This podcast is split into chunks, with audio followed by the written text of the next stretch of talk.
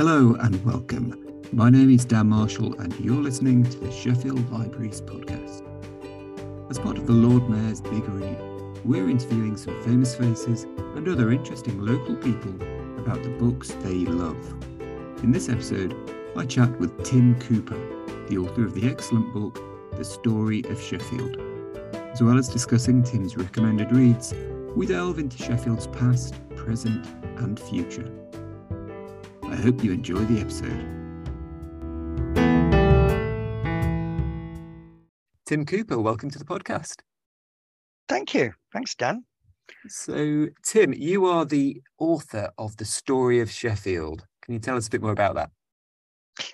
Yeah, this um, this was a commission that came uh, right out the blue. Um, these days, I work mainly in the kind of student support part of the university. I work with international students, and I hadn't done any active history for a little while actually. Um, I, I, started, I first came to Sheffield in 1990 to work as a historian and archaeologist at the university. But, you know, I changed careers and blah, blah, blah, blah, blah. Um, but in recent years, I've been doing, for about the past 10 years or so, I've been doing um, what we call local history walks for international students, and these these are quite popular. And uh, out of the blue, in about 2015, I got um, a, an email from the History Press, uh, you know, one of the big publishers of local history, and they said, "Would I be interested in writing a book called The Story of Sheffield?" And uh, I did ask them. I said, "Why did you ask me?" Because there's, you know, there's a lot of historians out there who are sort of more active than I am a lot of the time. And they said, "Oh, we googled um, Sheffield local history, and your name came up, and it turned out it had come up in association with the walks I do with university students. Anyway, it was a, it was a really nice um, uh, thing, uh, a nice surprise, really. Um, I've I've I've worked on Sheffield as a historian, archaeologist in a sort of piecemeal way since the early 90s, uh, working mainly with archaeologists. So to be given a brief and, and a nice title as well, The Story of Sheffield. I like that. It's in a series they do called The Story of. Um, one of the things that made me definitely take it on was that the last one they did in, they'd done in the series is, was called the story of Leeds. And I thought, well, if Leeds has been done, yeah, we've got to get Sheffield in there. Absolutely. And uh, yeah, yeah, that was it. So it sort of um, came a bit out of the blue, to be honest. Yeah. Yeah, I mean, I, I thoroughly enjoyed it and it's a cracking read. And I, I really like how you sweep us from prehistory to the present day via rebels and radicals and outlaws and industrialists and creatives and you know, world changes along the way. It's it's a brilliant story, and yeah, it it, it needed telling. I think. Um, how long did it take?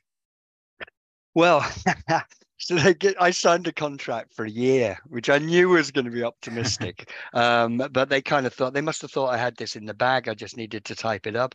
It ended up taking, by the time it was published last year, all in all, about five years.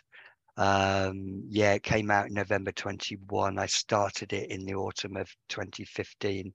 Um, it, it, it, it's I'd say to anyone, it's you can write significant books while you're holding down a nine to five job, but you do have to be pretty disciplined.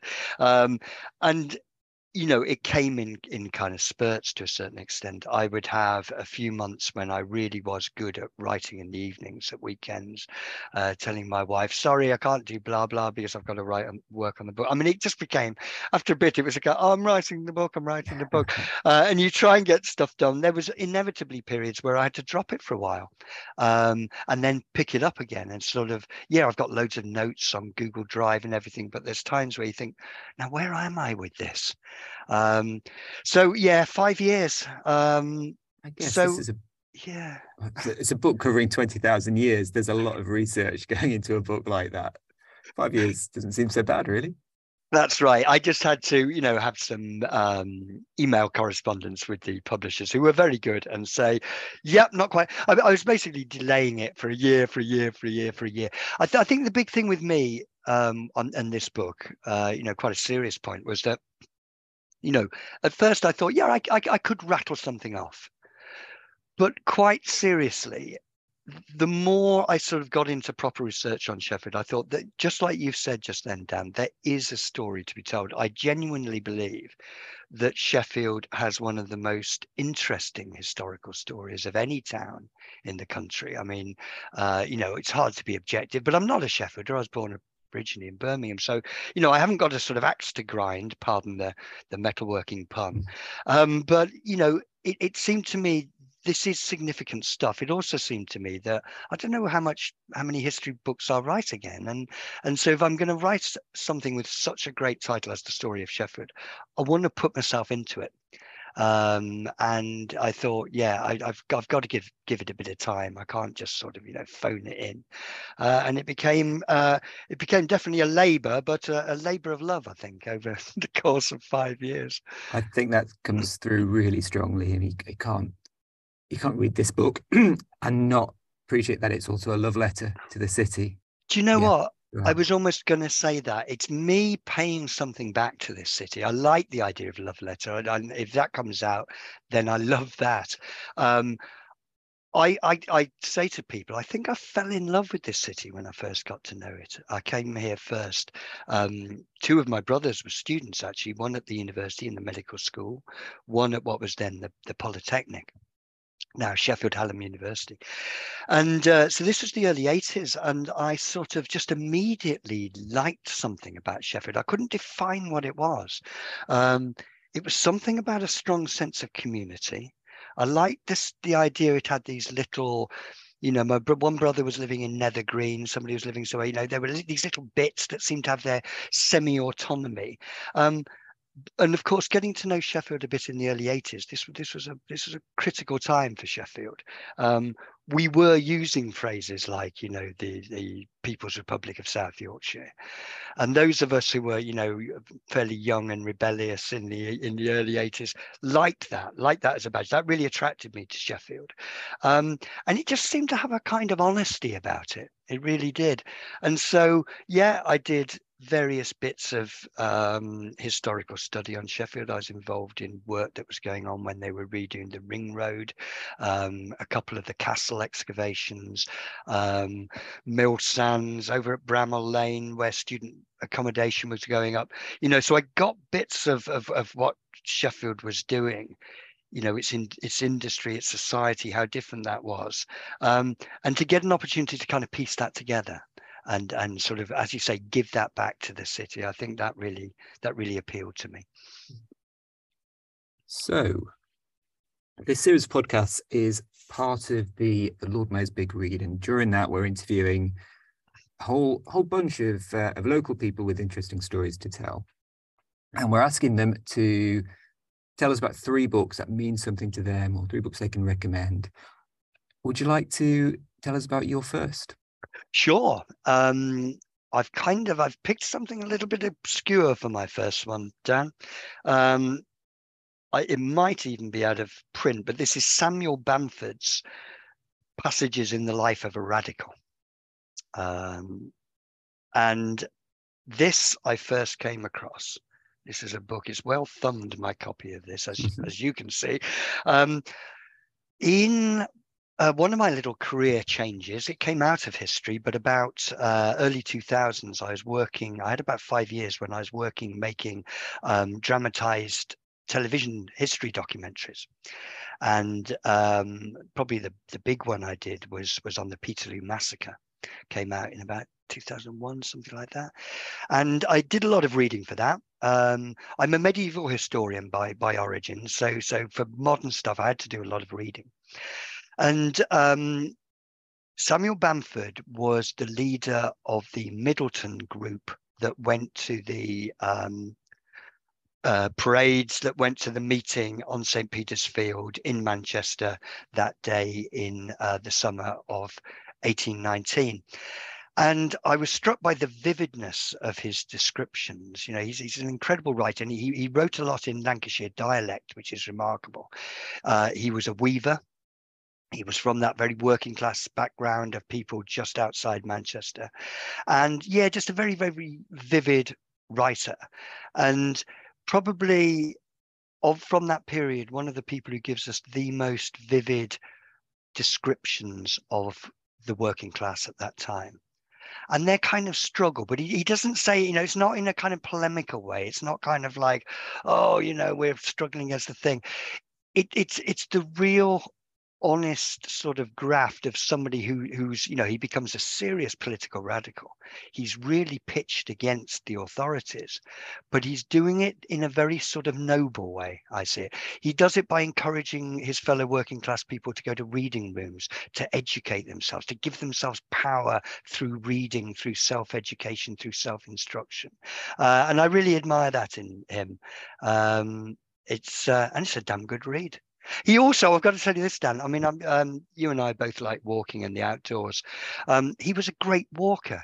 You know, for example, uh, he wanted to find out more about um, Cockneys in London, so he he walked all the way to London. He would do, you know, 25 mile a day walks, stay in a pub, light himself up a pipe of tobacco, have a couple of pints of ale, go to bed, another 25 miles the next day. That's dedication. That what a guy! What a guy! He's, exactly. Yeah. Say no more. Fantastic. Um, you mentioned Peterloo. He was at Peterloo Sheffield over the years, and you covered cover this in your book. It's had its own Peterloo-like moments. It has. Um, I mean, I think one of the things I wanted to get out strongly in the book, and I, I think I've succeeded, hopefully from from comments I get, is Sheffield during the French Revolutionary period. Um, a, a very a, you know very powerful working class led radical reform movement in Sheffield. And I think Sheffield had, uh, it probably had a number of Peterloo moments, but the one I often think about is the so called Battle of Norfolk Street, uh, August 1795. I partly think of it because if you go to Norfolk Street now in the centre of town, you know, it's fairly sort of quiet and genteel. You wouldn't think that this is where there was you know, a mini little massacre in, in Sheffield on that day. Um, there was a military parade. Uh, there was um, a gathering of people quite spontaneously protesting about the price of bread, the things we can relate to at the moment, actually. Mm, you know, absolutely. sort of there, there was a cost of living crisis, you know, at this time. Um, the war in Europe, you know, a bit like we've got now. There was the war, obviously, the Napoleonic Wars were exacerbating everything, the Revolutionary Wars, um, and people were were protesting. Um, and anyway, to cut the a long story short, the the leader, the, the colonel of the military regiment, um, got his troops to fire on the crowd. He also went in personally on horseback with his own saber, very much echoing what was to happen later at Peterloo, or, or foreshadowing it. Um, and four people were killed, a number of people were injured, and this became a defining moment for the Sheffield working class. Um, Joseph Mather, the so-called alehouse poet, wrote one of his most famous songs called The Battle of uh, uh, Norfolk Street. Um, Sheffield reformers like Montgomery were um, taken to court, were prosecuted and imprisoned simply for publishing this song. Um, the song basically said that um, this was willful homicide. You know, this was this was this was murder essentially. There was no justification. The colonel had had, had been um, exonerated uh, by the courts, which was typical of what happened at the time. So I think, yeah, the Battle of Norfolk Street, 1795, it's, it's one of those things, in a way, I'd like more Sheffield people to know about uh, because it's, it's a defining moment in, in what becomes, I think, a key part of Sheffield's story, which is yeah. it is kind of, if not rebellion, then there's a rebelliousness. I've got a strong independent spirit, no doubt about it. This is why your book's so important. People need to hear these stories, need to understand these stories. It's, uh, and it's yeah. a fascinating story as well. Yeah. Um, so let's move on to your second book. Yeah, so my second book, um, this is a book I've chosen because it really influenced my work um, as a historian working on Sheffield. And this is David Price's Sheffield Troublemakers, subtitled Rebels and Radicals in Sheffield History. Um, I, this this is a fundament. This should needs to be on the bookshelves of anybody who's got a serious interest in Sheffield, and and um, it really brings out the long period. I'm just going to quick look and see how far David goes back. And one of my great pleasures recently, by the way, has been to to get together with um, David, who I didn't know when I was writing my book, and we've had we had a lovely coffee recently in a cafe in Nether Edge, and uh, discussed a lot of stuff of mutual interest. Yeah, he goes back to the kind of um, time of the French Revolution and right up to, you know, communists in the modern era, um, radical clergymen. Um, and the only kind of difference of sort of stress really between myself and, and David is that um, in a way his book singles out individuals a bit like, you know, uh, you know, Sheffield troublemakers. These these are individuals causing trouble. Um, I kind of um, developed this theme, I think, in my own book to make the point that I think this is Sheffielders generally. You know, yes, there's there's leaders like you know the ones that he, he mentions, obviously like uh, Samuel Holberry is, is is the big one, the the leader of the potential Sheffield Revolution um, in 1840. Um, but what he and I are both amazed by is that Paradise Square, another you know another quiet, lovely, lovely place in the in the middle of Sheffield. It it's Sheffield's only nod to kind of real good Georgian architecture of the type you get in London, you get in Liverpool as well, actually. Um, but from the French Revolutionary period right through to the Chartist period, so the mid Victorian period, you're regularly getting 20,000 people gathering in in in that place. I mean, not gathering; they must have been packed. And what are they doing? They're supporting the French Revolution. They're calling at one point. Um, the Chartist leader Ironside is essentially calling for the creation of a welfare state. Um, at another meeting, there's a call for a federation of, of the states of Europe, you know, sort of foreshadowing the EU.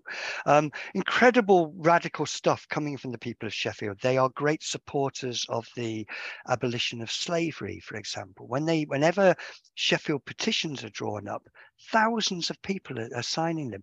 And, and what was striking me is that if you're getting 20,000 people in Sheffield supporting the French Revolution at a meeting, that was sort of half the adult population of the town at the time. You know, this isn't a marginal activity. This isn't a few firebrands. This is the people of a town saying, this is what we believe in. And, you know, one of the things I had to do in my own book is, is explain why this was. What was it about Sheffield that meant that its people were generally sort of more radical. And, you know, um, I'll leave people to read the book, but a lot of it has to do with um, the cutlery industry, very much people being their own bosses. That unlike Manchester, say, where you've got big, big factories with a single boss ruling the place, even, you know, looking after time. There's always a big clock on top of the, the mill and stuff like that. In Sheffield, you've got independent workers thinking independently. Um, they are uh, nonconformists in religion and they are uh, radicals in politics and i think i think that's what comes out so yeah david's book absolutely crucial to me in getting some of the detail on on, on what I, I felt was an emerging general picture. Um, he's um, I, I, think the very fact that he looked at individuals really helped me assemble the bigger picture. I'd say. Yeah, I would echo what you said. He's he's a lovely man as well. Gives and a great a talk. Um, his other book, which I believe is called Welcome to Sheffield, which tells yes. the story of immigration um, to the city, is, is also well worth a read. So let's move on to your third book.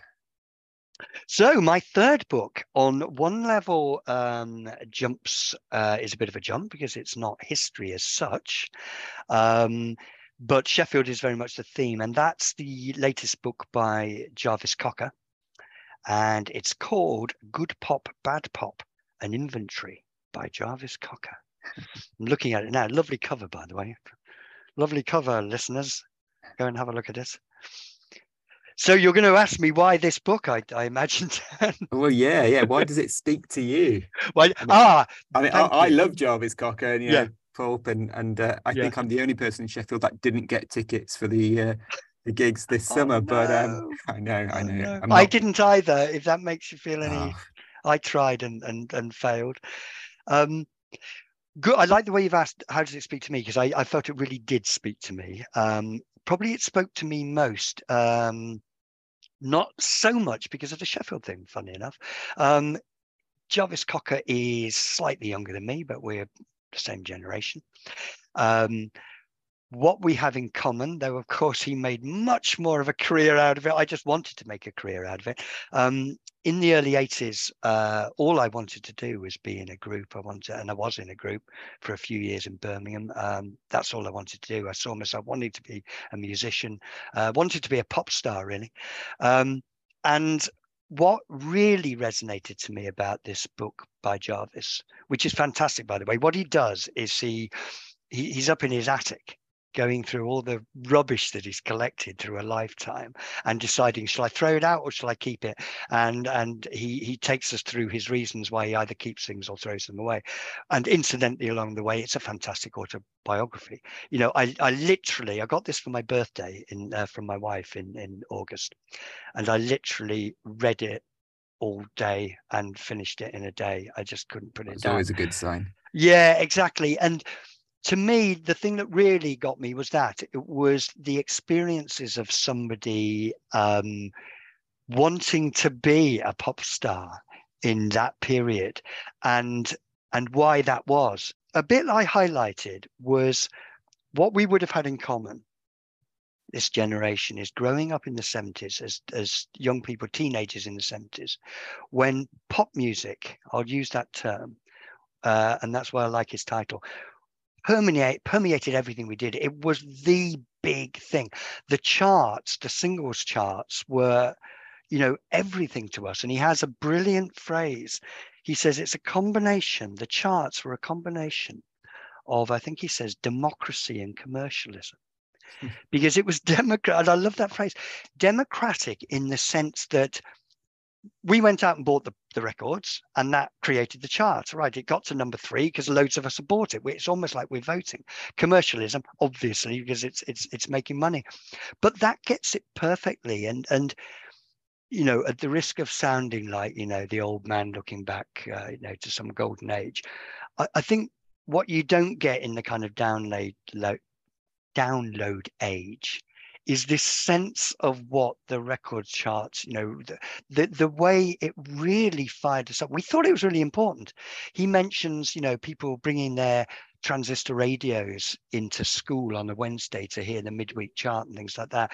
Uh, my wife talks about you know being under the covers um, when you're supposed to be in bed and so on at, at, night and listening to the to the chart with your little radio, um, and therefore that culture and and so many of us wanting to be pop stars musicians uh, you know and and i think one of the big questions is well you know how did jarvis cocker spend so long trying to get his band going the various versions of the band? How would you afford that kind of thing? And what he reminds us is things like you know you you you signed on you know, there was a, a, totally different culture then of sort of, um, you know, long, long gone of sort of being able to support yourself by signing on. While, and of course, Sheffield, more than anywhere else I know, had a council that really supported young people. Things like Red Tape Studios that I mentioned in my book, and I, I noticed when I first came up to Sheffield, really helping encouraging young people for goodness sake. You just can't imagine this. Now young people being encouraged to do things like experimental art theater music and things like that. And jarvis is a is a product of that. Um, and hey you know if i had grown up in sheffield rather than birmingham and had the kind of leg up that sheffield has given to people i might have been the jarvis cocker you know but as it as it is i'm i'm the historian and he's the world renowned musician artist pop star. I mean he's he's a cultural icon now and and uh you you'll know dan that i i, I put that uh, bubba 2000s um artwork of uh, jarvis that's on the fat cat pub in Kelham Island on the front of my book because it just seems to you know that image of him really seems to sum up that sheffield's attitude I think it is. I completely buy into that. So, I mean, you, have just mentioned how, how Sheffield has changed. Um, I think during your time in Sheffield, what are your thoughts about the future? Your feelings for how the city is developing, where it's going? Are you optimistic? That's uh, oh, that's that's the Maybe question. That's, that's too Yeah. big a question. Too No, it's not. It's it's it's not too big. It's just it's ah, it's difficult. Um, it's it's the right question. Um, I I I am sort of divided right down the middle. On one level, I'm very optimistic. Um, I'll tell you this, the the roots of my optimism. I think it's in the Sheffield communities thing. So near to where I live, I live in Ecclesall. Near to us, we got you know Sharrow Vale, and it's really noticeable in the years that the city centre has been you know really struggling, particularly locally because of the of the pandemic. Um, the localities, the sort of little areas around Sheffield, some of them are really sort of growing, if anything. You know, Sharrow Vale has, you know, a real sense of itself now.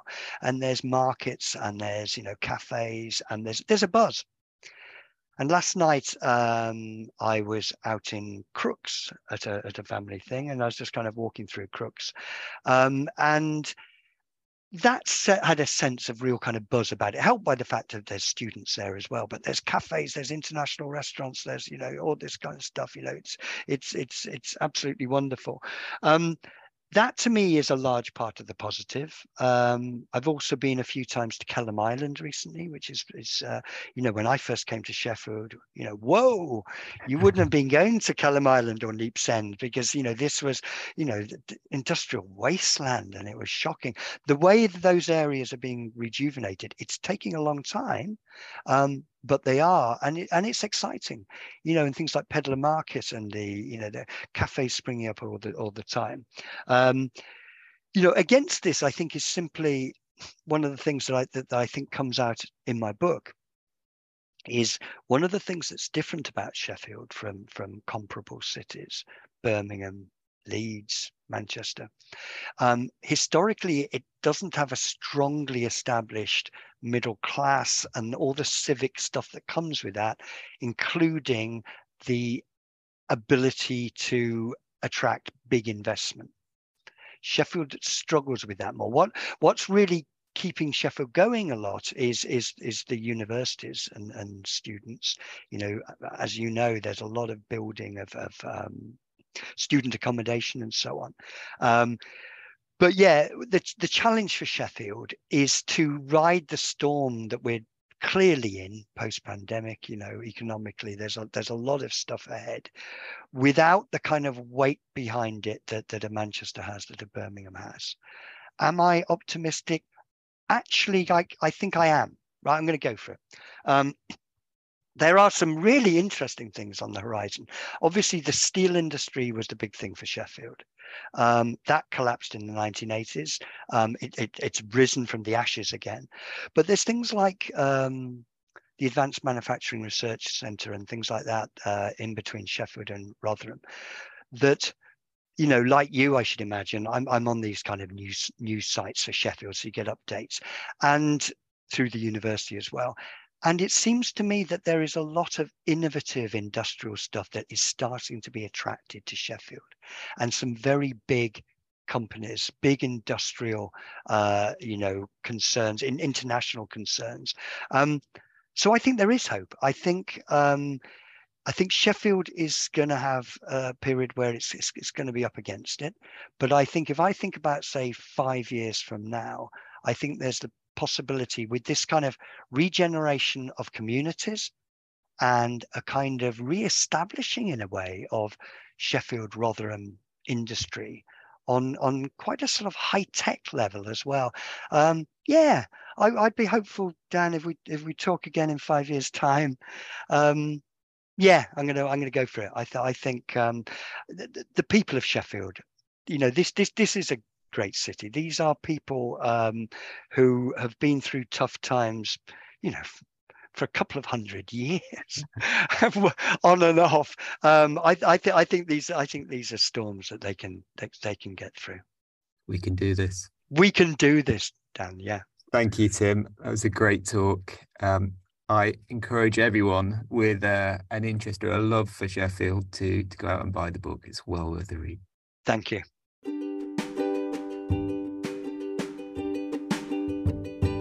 Well, thanks for listening.